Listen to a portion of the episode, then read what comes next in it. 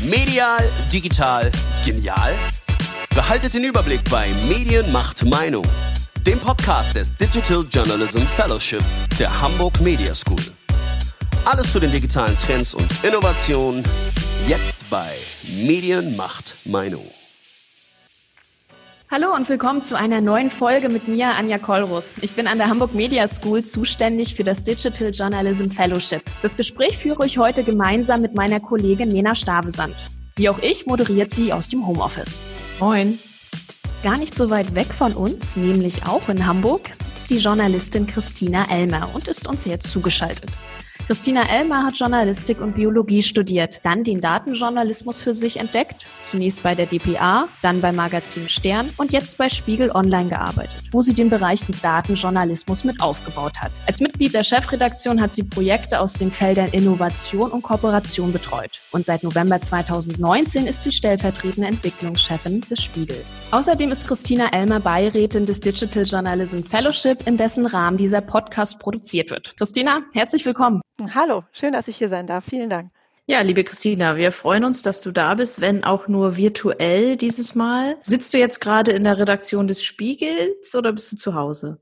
Nein, ich bin tatsächlich zu Hause. Ich arbeite jetzt seit ungefähr acht Wochen aus dem Homeoffice, so wie eigentlich auch fast alle bei uns. Also nur diejenigen, die wirklich wirklich unbedingt im Büro sein müssen, weil sie Dinge ähm, im Spiegelgebäude machen, die irgendwie nicht nach Hause verlegt werden können, sind noch dort. Aber ähm, fast alle sind inzwischen länger im Homeoffice und das läuft eigentlich auch ganz gut. Okay, also eigentlich äh, ist ja das Spiegelgebäude ein Ort voller Journalisten, die recherchieren, telefonieren und eben, ja, ich sag mal, ordentlich in die Tasten hauen des Laptops. Mhm. Dann ist das jetzt alles ganz anders. Ja, es ist, ähm, es ist natürlich fundamental anders, ähm, weil wir jetzt ähm, ja, einerseits natürlich die recherchierenden Kollegen haben, die ganz andere Zugänge finden müssen für ihre Recherchen, ähm, sich nicht mehr so häufig mit Protagonisten treffen können, nicht mehr so häufig Szenen wirklich äh, einfangen können und vor Ort im Geschehen dabei sein können. Das ist natürlich für alle jetzt eine Umstellung, die recherchieren und die eigentlich auch viel unterwegs sind auf ihren Recherchen. Ähm, bei uns in der Entwicklungsredaktion ist es so, dass wir sehr stark auch in die Prozesse involviert sind, ähm, mit denen unsere Produkte im Spiegel weiterentwickelt werden. Also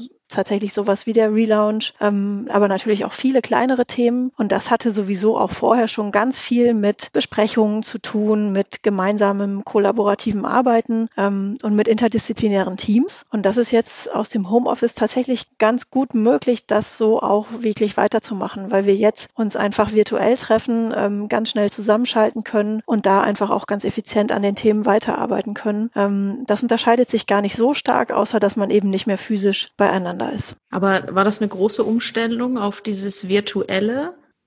Hm, persönlich natürlich schon. Und ich glaube, jeder von uns hat da auch so seine eigenen Themen, ähm, je nachdem, in welcher Situation man sich befindet. Also wenn du natürlich zu Hause bist ähm, mit einer Familie und hast Kinder, die du nebenbei noch betreust, ist das eine ganz andere Herausforderung als für diejenigen, die vielleicht alleine wohnen ähm, und dann erstmal damit klarkommen, dass sie jetzt den ganzen Tag in ihrer Wohnung verbringen sollen und auch niemanden sehen. Das sind so, so ganz verschiedene, ähm, ja, ganz verschiedene Umstände, unter denen wir da jetzt arbeiten und die man erstmal so zusammenbringen muss. Das heißt, die Umstellung war ziemlich krass, aber auch für jeden anders. Ich glaube, das ist ganz wichtig, ähm, wenn man jetzt hier so auf die Seite Arbeitszufriedenheit und Psychologie und so schaut, dass das einfach immer ähm, auch eine individuelle Situation ist, ähm, bei der man einfach schauen muss, was brauchen die Kollegen jetzt, was ist für sie wichtig ähm, und wie können wir sie unterstützen. Technologisch war das für uns nicht so ein Problem, weil wir die Tools, die wir jetzt brauchen zum kollaborativen Arbeiten, ähm, fast komplett schon vorher auch hatten. Also ähm, so etwas wie Microsoft Teams, mit dem man ganz, ganz viele verschiedene ähm, Chat-Unterhaltungen haben kann, ähm, Arbeitsräume virtualisieren kann, ähm, ganz schnell auch mit 5, 6, 7, 8 bis zu 250 Kollegen ähm, kleine Konferenzen machen kann. Das hatten wir zum Glück schon. Das heißt, ähm, da mussten wir nicht extra noch alles einführen. In anderen Bereichen wollten wir sowieso digitalisieren. Das haben wir dann schnell gemacht. Also sowas wie ähm, digitale Rechnungsworkflows. Ähm, das war für uns ein längeres Thema schon. Und das hat dann tatsächlich wirklich in der ersten oder zweiten Homeoffice-Woche direkt auch echt total gut funktioniert, weil dann alle auch super pragmatisch ähm, und schnell ähm, Entscheidungen treffen konnten. Und es war wirklich toll, ähm, dass wir da auch ja ziemlich viel Geschwindigkeit bekommen haben. Hm, du hast gerade gesprochen schon von ähm, Rechnungen, die dann digital stattfinden. Mhm. Was muss man denn noch bedenken, wenn man jetzt so eine Redaktion vom, ich sag mal, von offline auf online umstellt? Es ist ja nicht nur damit gemacht, dass man jetzt beispielsweise ein Tool installiert, wo man sich jeden Tag 10 Uhr zur Redaktionskonferenz treffen kann. Was braucht es da noch? Hm, ich glaube, man muss sich seine Workflows und auch die Prozesse einmal genau anschauen und schauen, ähm, wie man sie sinnvoll ins Digitale verlagert, was man wirklich auch mitnehmen will und was man vielleicht auch wirklich nicht braucht. Also wir konnten auch wirklich auf viele ähm, ja, kleinere Runden zum Beispiel auch verzichten. Man muss nicht überall immer dabei sein. Man kann jetzt auch mal irgendwo mit einem halben Ohr zuhören. Also das hat schon auch so seine Vorteile. Ich glaube, was ganz wichtig ist, ist eben auch auf der psychologischen Seite zu schauen, wie man den Kollegen weiterhin irgendwie auch zeigen kann, wo so ihre Selbstwirksamkeit liegt und ähm, in welchen Bereichen sie ihre Kompetenzen ausspielen können. Das glaube ich, für die persönliche Arbeitszufriedenheit ja wahnsinnig wichtig ähm, und auch so den Zusammenhalt im Team zu stärken, indem man die Zugehörigkeit auch wirklich sichtbar macht. Also das war für uns ein Learning der ersten Wochen, was total wichtig war, dass man eben auch diese Kaffeeküchengespräche ähm, macht und sich auch mal zu den privaten Themen unterhält und nicht alles so effizient immer in einem Meeting nach dem nächsten macht, sodass da auch wirklich nochmal die, die ganzen anderen Themen, die aber auch super wichtig sind, im Team zur Sprache kommen können. Ansonsten, ähm, ja, ist es tatsächlich so, dass man sich die Situation auch hier wieder für alle Kollegen individuell anschauen muss und auch darauf achten sollte, das war auch ein Learning, was sind denn so die Bereiche, die wir gerade nicht sehen. Also wir haben natürlich vieles virtualisieren können oder digitalisieren können und auf diesen Kanälen ist wahnsinnig viel los und in diesen digitalen Meetings findet wahnsinnig viel statt, auch an Diskussionen. Aber man muss sich auch fragen, welche Kollegen sind denn das jetzt gerade, die dabei sind, aber die zum Beispiel nie etwas sagen. Warum ist das so? Sind die vielleicht in einer schwierigen Situation persönlich oder ist das nicht so ihr Medium? Haben sie Berührungsprobleme? Und da muss man schon auch dann nochmal in die Ecken hinschauen, die ähm, vielleicht nicht gerade so nach vorne drängen und da einfach so,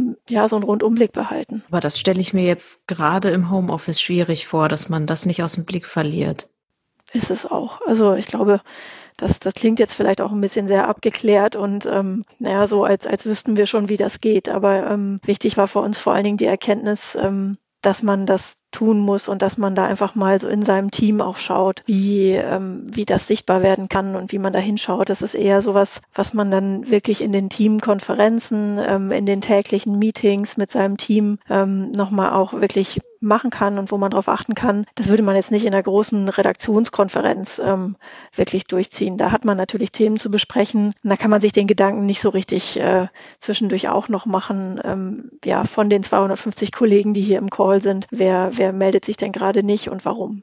Jetzt ist es ja so, dass ähm, die ersten Medienhäuser ja schon angekündigt haben, dass sie wieder zurückgehen, also zurück in die Büros. Wenn das jetzt auch bei euch der Fall ist, siehst du schon jetzt Sachen oder Entwicklungen, die du aus der aus eurer Zeit im Homeoffice vielleicht mit in die Redaktion übernehmen kannst? Also wo du sagst, da haben wir so interessante Entwicklungen gemacht oder ähm, neue Prozesse entwickelt. Das könnte man vielleicht auch in der Redaktion implementieren? Oh, das hoffe ich total stark, dass wir einiges, was wir jetzt unkomplizierter als sonst ähm, digitalisieren konnten, dass wir das tatsächlich beibehalten, weil das ja auch vor Ort total viel Zeit spart. Ähm, eben, ich habe die Rechnungen angesprochen, aber es gibt natürlich noch mehr auch in der Produktion äh, von unseren Heften und so weiter, wo wir ja einfach Teile der Workflows schon mal jetzt total gut digitalisieren konnten. Und das wäre natürlich einfach total wichtig, das beizubehalten. Auf der anderen Seite ist auch, glaube ich, das Homeoffice ähm, jetzt auch bei allen irgendwie etabliert. Ich glaube, dass wir das auch unbedingt nutzen sollten, wenn wir jetzt wieder ähm, ja grundsätzlich zurückgehen ins Spiegelgebäude. Also bei uns passiert das in mehreren Phasen und ähm, da sind am Ende vier Phasen vorgesehen. Wir befinden uns jetzt zwischen eins und zwei, also wir sind da auch noch total am Anfang. Aber dass wir auch dann, wenn alle wieder theoretisch zurück im Büro sind, einfach ähm, viel flexibler sein können, was Homeoffice angeht. Und ähm, das haben jetzt eigentlich tatsächlich ja alle eingeübt, haben die Technik bei sich zu Hause ans Laufen gebracht, haben sich eingerichtet und wissen jetzt, wie es geht. Ich glaube, das ist ähm, etwas, was wir als Gewinn mitnehmen können, dass wir das einfach auch viel häufiger ermöglichen können, ähm, als es vorher jetzt schon der Fall war. Also wir haben das auch vorher schon versucht, aber natürlich ja, gibt es einfach diverse Hindernisse auf dem Weg dahin. Was ich auch gerne mitnehmen wollen würde, ähm, ist so diese Flexibilität, sich sehr schnell mit Teams ähm, zusammenzuschalten, interdisziplinär in diversesten Kontexten, die helfen, ein Thema voranzutreiben. Da sind jetzt die Hemmungen total gefallen. Also seitdem wir wirklich nur noch virtuell auf diesen Plattformen unterwegs sind, poppt irgendwie ja bei mir irgendwie achtmal am Tag ein neues Team auf, ähm, was aber auch super ist, ähm, um einfach dabei zu bleiben und um ja wirklich auch verschiedene Perspektiven zusammenzubringen, die bei einem Thema dann mitreden sollten. Das sollten wir auch weiter so machen und da können wir ja auch gerne neben dann tatsächlichen physischen Meetings auch virtuelle Meetings weiterhin benutzen. Warum nicht? Und ein Tool, was ich auch sehr lieb gewonnen habe, was ich auf jeden Fall ähm, behalten möchte, sind tatsächlich virtuelle Whiteboards. Also ich fand vorher auch schon die Arbeit mit Post-its, wenn man irgendwie mit guten Canvas-Methoden arbeitet oder im Design Thinking, fand ich das total gut. Also dieses ähm, schnell Ideen produzieren, Post-its kleben, ja, und da, da diese Materialien auch zu nutzen. Wir mussten das jetzt natürlich ähm, ja notgedrungen ins Virtuelle, ins Digitale übertragen und haben uns jetzt intensiver mit Tools beschäftigt und werden ja auch eins davon jetzt tatsächlich häufiger benutzen. Und das ist natürlich cool, weil du dann auch Kollegen einbeziehen kannst, die zum Beispiel an anderen Standorten arbeiten. Ähm, man kann die Sachen viel besser archivieren. Ähm, man kann noch andere Medien einbeziehen, Screenshots und so weiter. Also man ist einfach ein bisschen flexibler und ähm, wenn man sowas dann auch nutzen kann auf einem großen Bildschirm, irgendwo in einem Raum, auf einem Hub zum Beispiel, dann glaube ich, kann das nochmal ähm, ja, diese, diese Workshops total bereichern, die man damit macht. Mhm. Das hört sich ja so an, als wäre jetzt Corona, ich sag mal, ein Katalysator oder vielleicht Beschleuniger von Entwicklung im Redaktionsalltag, die eigentlich schon längst nötig wären, oder? Also ich meine, du sprichst noch von Post-its und heute, ich meine, vieles findet ja auch schon auf digitalen oder anderen Wege statt. Sind das Entwicklungen, die auch unabhängig von Corona dringend notwendig sind oder wie du auch so eine Redaktion dir in naher Zukunft vorstellen könntest? Hm, ja und nein, ehrlich gesagt. Also ich bin äh, tatsächlich auch, ähm, auch trotzdem noch ein Fan von, von Post-its und freue mich wieder drauf, mal wieder Workshops mit denen machen zu können. Ähm, vor allen Dingen aber auch auf dieses physische ähm, ja, Zusammensein, ähm, Zusammentreffen mit anderen Kollegen und da Inspiration quasi ähm, ja, Ping-Pong-artig in so einem Team spielen zu können. Klar kann man das theoretisch alles auch im Virtuellen machen, aber der Abstand ist einfach nochmal größer. Es ist anstrengender, diese Meetings äh, virtuell zu machen. Das merken wir auch. Ähm, ich glaube, es hat uns alle am Anfang richtig erschöpft, ähm, jeden Tag ja sechs, sieben Stunden ähm, in virtuellen Sitzungen zu sein zum Teil. Und das ist inzwischen ein bisschen besser geworden. Man gewöhnt sich zum Glück auch daran, aber ich glaube, dass es ja natürlich vieles nach vorne treibt, was auf jeden Fall sehr gut digital auch stattfinden kann. Ich würde aber nie vernachlässigen wollen, dass diese physische Komponente einfach zusammen, zusammen in einem Workshop zu sitzen, sich in die Augen zu schauen, zu sagen, okay, wir machen das jetzt so und so und, und äh, entscheiden das jetzt hier oder einfach ja, einfach was man da allen Abstimmungen auch machen muss. Das ist schon auch ähm, nochmal einen Mehrwert, ähm, da hin und wieder auch ähm, ja, Meetings zu haben, die in einem Raum stattfinden. Das glaube ich schon auch. Und auch tatsächlich dieses ne, Machen auf Zuruf. Du kannst halt ähm, sowas wie im Newsroom zum Beispiel, ne, wenn wir eine Eilmeldungssituation haben. Das ist, ähm, glaube ich, auch ein Beispiel, wo man jetzt merkt, ja, da, da kommen natürlich die Tools so ein bisschen an ihre Grenzen, weil man jetzt als CVD, der ansonsten mitten im Newsroom ist und einfach mal schnell rüberrufen kann, wenn so eine Lage passiert. So, ich brauche jetzt die, die und die Kollegen, die kommen dann alle zu ihm, die stehen dann alle zusammen ähm, und formulieren das gemeinsam und bringen alle ja ihr Fachwissen nochmal ein. So flexibel ist man natürlich nicht im digitalen Raum so wie man, ähm, wie man das in einem Newsroom sein könnte und überhaupt, was man eben auch noch so mitkriegt, was um einen rum passiert. Da muss man ähm, jetzt natürlich stärker aufpassen, dass man nicht so viel verpasst. Also eigentlich kann man sagen, ist das Spektrum der Arbeitsweisen hat sich erweitert, aber mhm. man kann es, man muss auch da wieder hin zurückkommen, wie es vorher war. Ja, ich glaube, man braucht am Ende beides. Mhm. Das, aber das mit dem, genau, das würde ich auch so sehen. Eine Frage, ähm, wie nehmt ihr das wahr beim Spiegel mit den Abonnements? Ne, da heißt es ja jetzt aufgrund von Corona, der Wert an Journalismus, der steigt wieder und die digitalen, sag ich mal, Abonnentenzahlen, die gehen wieder, schießen in die Höhe. Wie sieht das bei euch aus? Beziehungsweise ergeben sich vielleicht jetzt auch neue Geschäftsmodelle, gerade was so Bezahljournalismus angeht? Mm, also wir setzen tatsächlich ähm, primär auf die Geschäftsmodelle, die wir jetzt mit dem digitalen Abonnement schon haben. Das ist für uns gerade so das Wichtigste, auf das wir hinarbeiten, möglichst viele ähm, Leserinnen und Leser, auch die, die jetzt gerade neu ähm, zu spiegel.de kommen, die vielleicht jetzt auch ja in der Corona-Krise verstärkt bei uns Informationen suchen.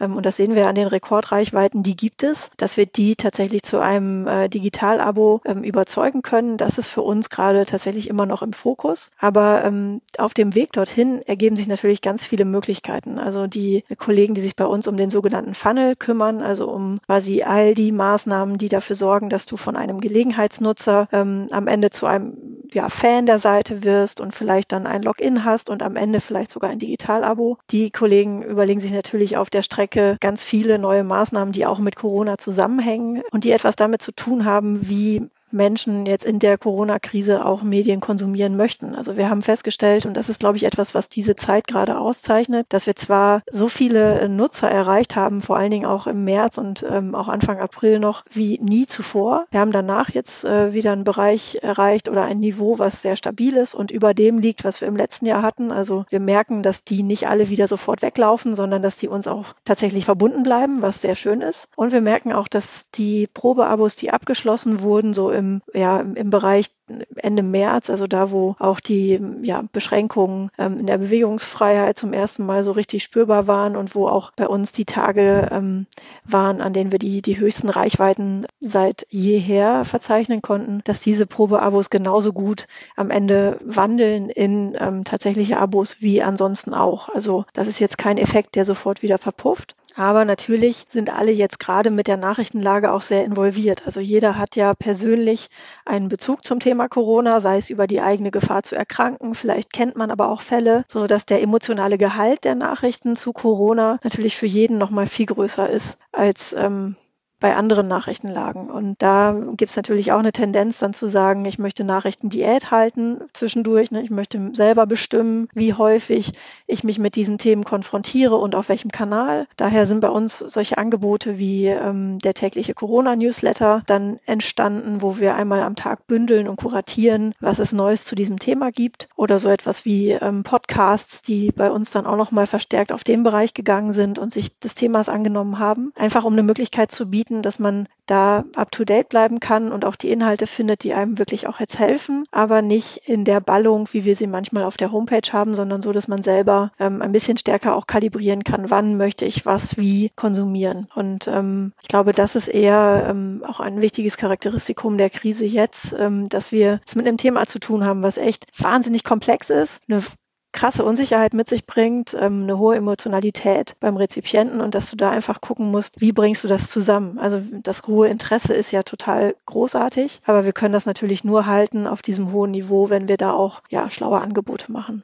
Mhm. Du bist ja im Wissenschaftsjournalismus verwurzelt. Wie nimmst du denn jetzt aus dieser Sicht momentan die Berichterstattung wahr ähm, deiner Kollegen? Hat das alles Hand und Fuß? Wird das vielleicht auch teilweise zu schnell publiziert oder auch zu viel? Du hast ja gerade auch den Newsletter angesprochen. Das ist natürlich eine Fülle an Informationen, die da auf den Rezipienten, auf das Publikum einprasselt. Mhm. Das stimmt. Es ist auch tatsächlich ein, ein Wahnsinn an Informationen, der gerade produziert wird. Also ähm, einerseits, weil so viel passiert um uns herum, ähm, dann auch, weil, weil lokal natürlich äh, die, die Verhältnisse so unterschiedlich sind, aber auch, wenn man sich die Wissenschaft anschaut, zum Beispiel ähm, ja viel mehr Studien natürlich jetzt gerade produziert werden. Auch da ähm, wirkt Corona ja auch wie ein Beschleuniger des wissenschaftlichen Arbeitens natürlich und der Forschung in dem Bereich. Vieles wird dann auch schon vor dem Peer-Review-Prozess Prozess publiziert, das heißt auf Preprint-Servern schon mal bereitgestellt, was natürlich ähm, auch wahnsinnig spannend ist, dann da mit reinzuschauen. Aber da müssen die Kollegen aus den Wissenschaftsressorts noch, natürlich noch dreimal mehr hinschauen, was der Gehalt ist und die Aussagekraft von diesen Studien und was man damit machen kann. Ich habe den Eindruck, dass wir gerade richtig große Zeiten für den Wissenschaftsjournalismus haben, weil einerseits ja wahnsinnig viel zu erklären ist das ist äh, auch in der Materie, die durchaus komplex ist, natürlich wichtig, da Leute zu haben, die sich in dem Fach auskennen und die mit, mit wissenschaftlicher Arbeitsweise auch vertraut sind. Und zugleich ähm, ist es aber auch wahnsinnig wichtig, dass es Leute gibt, die die Experten auch einschätzen können, also vor allen Dingen die Expertise, die da vorgebracht wird und sagen können, okay, dieser Forscher hat wirklich in dem Bereich publiziert, dieser hat vor zehn Jahren mal in dem Bereich publiziert und möchte jetzt aber gerne häufig in den Medien vorkommen und schafft es auch irgendwie. Also das wirklich zu, ja, voneinander zu trennen und irgendwie mal zu bewerten, mit wem spricht man jetzt eigentlich über dieses Thema und wer ist ein guter Experte und wer kann wirklich etwas zu diesem Forschungsfeld sagen. Ähm, das ist ja etwas, was ähm, ja auch tatsächlich jetzt in den letzten Wochen immer stark im Mittelpunkt stand. Ähm, und das hast müssen du, ja. Hast du da dann den Eindruck, dass es genug Wissenschaftsjournalisten und Journalistinnen gibt, die das können? Nein.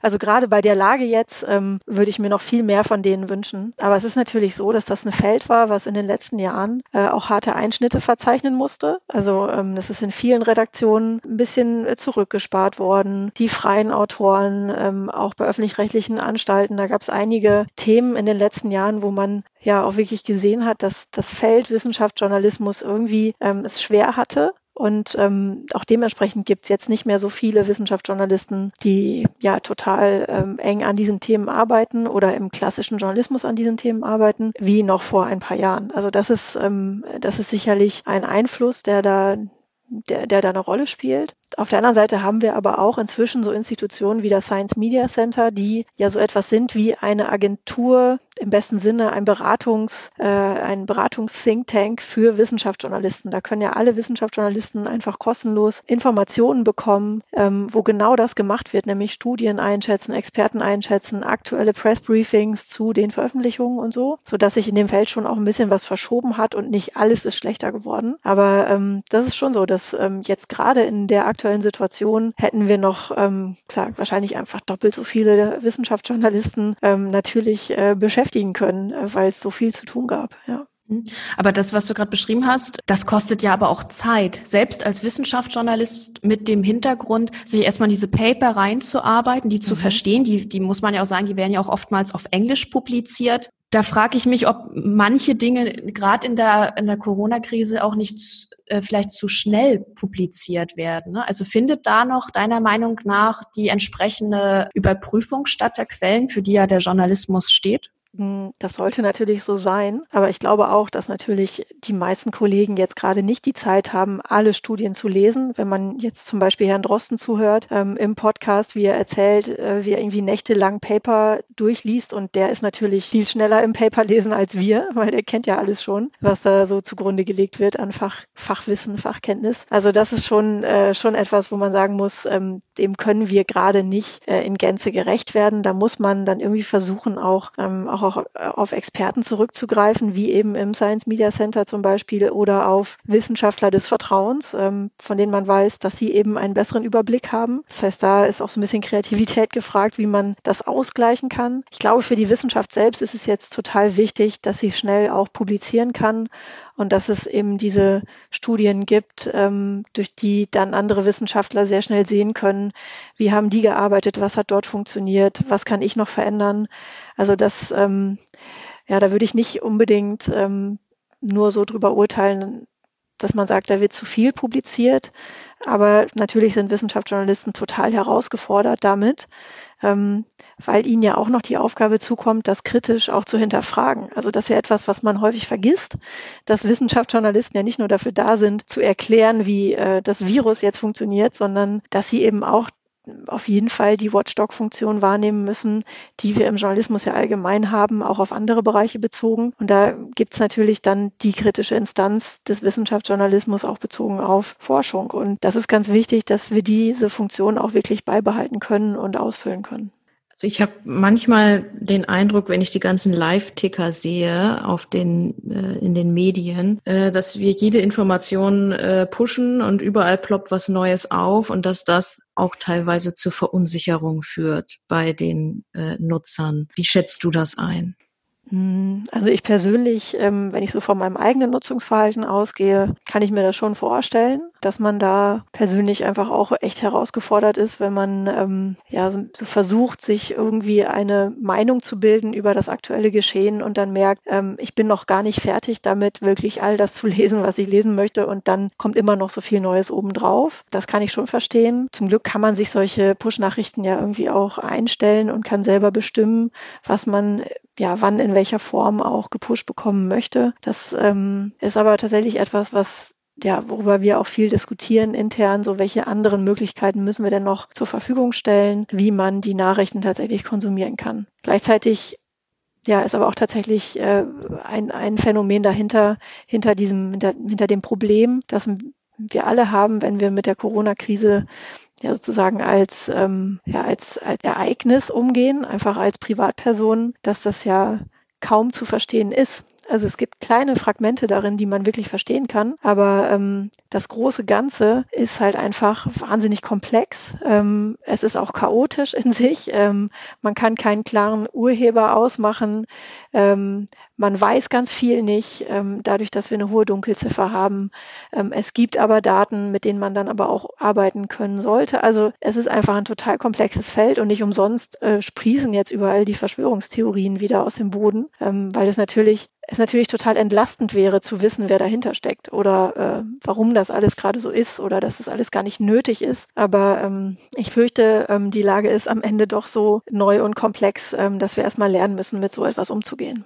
Ja, wir haben jetzt viel über den Wissenschaftsjournalismus gesprochen und du hast auch angesprochen, dass wir uns mehr Wissenschaftsjournalisten jetzt in diesen Zeiten wünschen würden. Wenn jetzt sich jemand dafür interessiert, was gibst du ihm mit auf den Weg? Was äh, sollte er vielleicht studieren oder gemacht haben? Was ist da deine Meinung? Das ist eine total spannende Frage, weil es da äh, viele unterschiedliche Zugänge gibt, die man wählen kann. Ähm, man kann über die Journalistik kommen, man kann über den Wissenschaftsjournalismus kommen. Dafür gibt es ja auch eigene Studiengänge die darauf ausgerichtet sind, dass man dann hinterher tatsächlich sowohl die Kompetenz hat, wissenschaftliche Methoden ähm, wirklich bis in die Tiefe einschätzen zu können, auch schon kennengelernt zu haben, aber gleichzeitig eben auch die journalistische Komponente beinhalten, also dass man eben diese Funktion Wissenschaftsjournalist als ähm, nicht nur Erklärer, sondern eben auch ja jemand, der einschätzen kann und Wissenschaft beurteilen kann, auch in, in ihrer Methodik, dass man die auch ausfüllen kann. Was aber auch geht, ist, dass man einfach über die Wissenschaft geht, ähm, die einen vielleicht begeistert und das Fach studiert und danach sich dem Journalismus zuwendet. Also wichtig ist auf jeden Fall, dass man ein Verständnis dafür hat, ähm, wie dort gearbeitet wird, was die Methodik einfach auch mit sich bringt, was sie erfordert und, und wie man am Ende aber auch journalistisch damit umgeht. Ja, der Wissenschaftsjournalist in diesen Tagen mehr denn je gefragt. Also ich glaube, oder so wie ich es jetzt wahrgenommen habe, liegt da schon sehr großer Druck drauf. Aber es kann natürlich jetzt auch die Chance sein, einfach nochmal aufmerksam zu machen, dass wir auch den Wissenschaftsjournalismus an sich mehr fördern sollten, weil wir merken ja gerade, wie sehr wir ihn brauchen. Vielen Dank für das Gespräch, ja. Christina Elmer. Sehr gerne. Danke auch. Das war die aktuelle Folge von Medien macht Meinung, den Podcast des Digital Journalism Fellowship der Hamburg Media School. Ich hoffe, wir hören uns auch beim nächsten Mal. Bis dahin, alles Gute.